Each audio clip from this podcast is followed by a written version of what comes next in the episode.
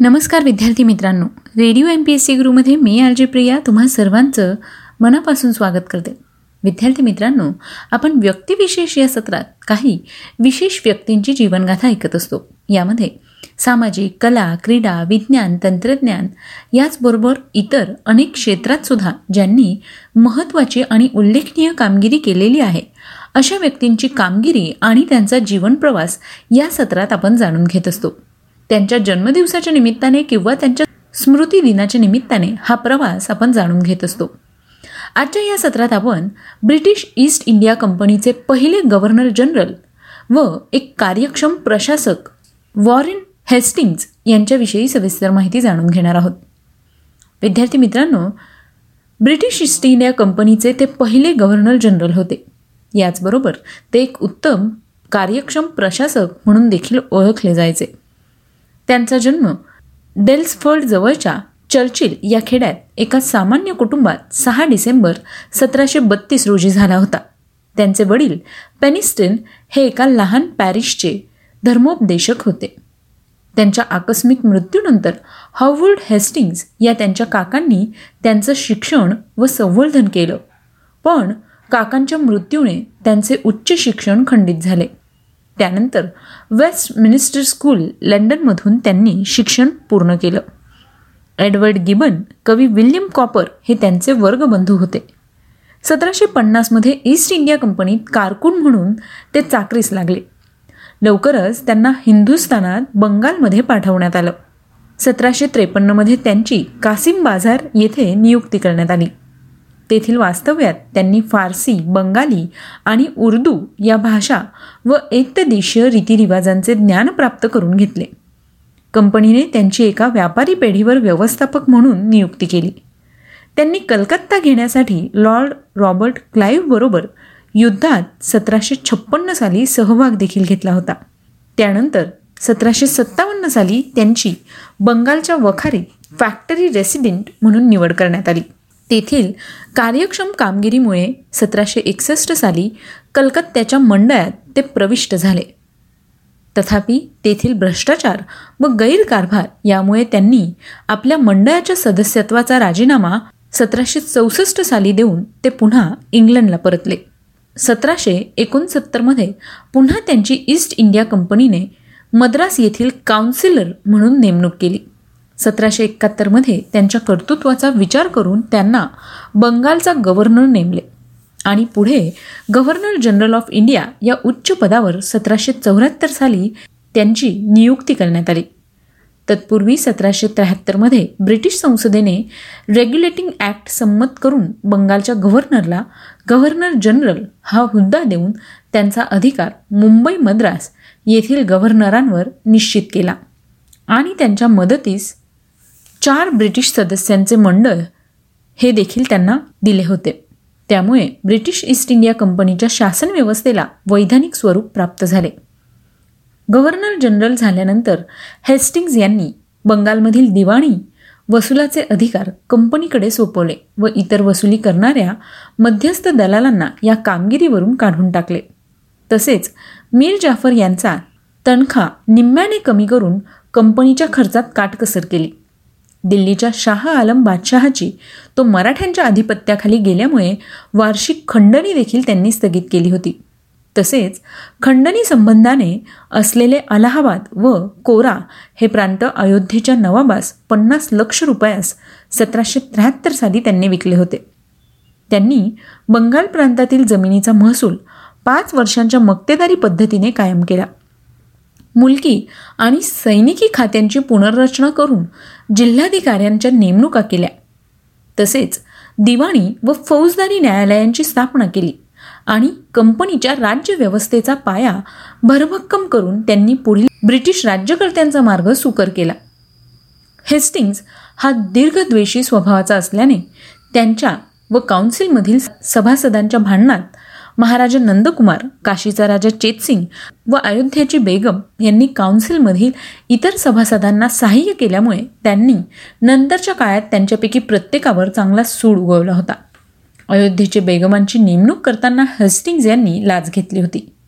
अशा आशयाची तक्रार नंदकुमार यांनी काउन्सिलकडे केली. त्याचा सूड म्हणून होस्टिंग्ज यांनी नंदकुमार विरुद्ध खोटे दस्तऐवज तयार केले आणि फिर्याद घडवून आणली. त्यांचा रीतसर खटला होऊन नंदकुमारला फाशीची शिक्षा झाली. घडल्या प्रकाराबद्दल लोकांनी तीव्र संताप व्यक्त केला. नंदकुमारांप्रमाणेच राजा चेतसिंग यास हेस्टिंग्ज यांनी अतोनात छळले. हा राजा पूर्वी अयोध्येच्या वजिराचा मांडलिक होता. सतराशे पंच्याहत्तरमध्ये असिफुद्दला यास अयोध्येचा नवाब म्हणून मान्यता देतेवेळी हेस्टिंग्ज यांनी त्यांच्याकडून देखील सालिना खंडणी कबूल करून घेतली होती. हेस्टिंग्जने त्याच्याकडे पैशाची मागणी केली तेव्हा नवाबाने आपल्या आई व आजीकडे पैसे असल्याचे कळवले. तेव्हा त्या बेगमांनी हेस्टिंग्सकडे पंचावन्न लाख रुपये भरले परंतु त्याने हेस्टिंगचे समाधान झाले नाही. त्याने रेसिडेंटमार्फत बेगमांना अटकेत टाकून एक वर्षभर त्यांचा अनन्वित छळ केला आणि पैसे उकळले. त्यांच्या या अमानुष वागणुकीचे पडसाद इंग्लंडमध्ये उमटले. Edmund Burke Charles Fox Rory done प्रभूतींनी त्यांच्या दुष्कृत्यांविषयी ब्रिटिश संसदेमध्ये महाभियोगाचा खटला भरला. त्यांच्या चौकशीचे काम अनेक वर्ष चालू होते. त्यात हेस्टिंग्ज हा माणुसकीचा कसा शत्रू होता हे जगाला दाखवून देण्यात आले. हा खटला सात वर्ष चालला. अखेरीस हेस्टिंग्जला निर्दोष ठरवण्यात आले. या खटल्यामुळे त्यांच्यावर प्रचंड कर्ज झाले. तथापि हेस्टिंग्जला निवृत्ती वेतन मंजूर करण्यात येऊन पुढे त्यांची प्रिव्ही काउन्सिलरपदी निवड झाली. हेस्टिंग यांच्या राजकीय डावपेचात आणि मुसद्देगिरीत अत्यंत मुरलेला होता. त्यांना सभोवतालच्या परिस्थितीची जाण फार पटकन येत असे. मराठ्यांचे व इंग्रजांचे सात वर्ष चाललेले युद्ध त्यांनी मोठ्या चातुर्याने मराठ्यांची सालबाईचा तह करून सतराशे ब्याऐंशी साली संपुष्टात आणले आणि इंग्रजांवर येणारी पराभवाची नामुष्की टाळली. त्याचप्रमाणे कर्नाटकात टिपूच्या सैन्याने इंग्रजांना सळ पयो करून सोडले होते. अशा परिस्थितीत हेस्टिंग्ज यांनी मंगलोर येथे टिपूशी तह घडवून आणला. हा तह सतराशे चौऱ्याऐंशी साली झाला होता. काही जाणकारांच्या मते इंग्रजांच्या दृष्टीने हा तह नामुष्की करणारा होता. बंगाली फारसी उर्दू या भाषांव्यतिरिक्त हेस्टिंग्ज यांना अरबी भाषेचेही जुजबी ज्ञान होते. त्यांनी कलकत्त्यात सतराशे एक्क्याऐंशी साली मद्रसा स्थापन केली. त्यांनी संस्कृत भाषेच्या उत्तेजनार्थ नॅशनल हॅलहेडकडून हिंदू विधीचे भाषांतर करून घेतले. भाषेच्या उत्तेजनार्थ नॅशनल हॅलहेडकडून हिंदू विधीचे भाषांतर करून घेतले. त्यांचा मित्र सर चार्ल्स विल्किन्सन्स हा संस्कृत व फारशी भाषेचा जाणकार होता.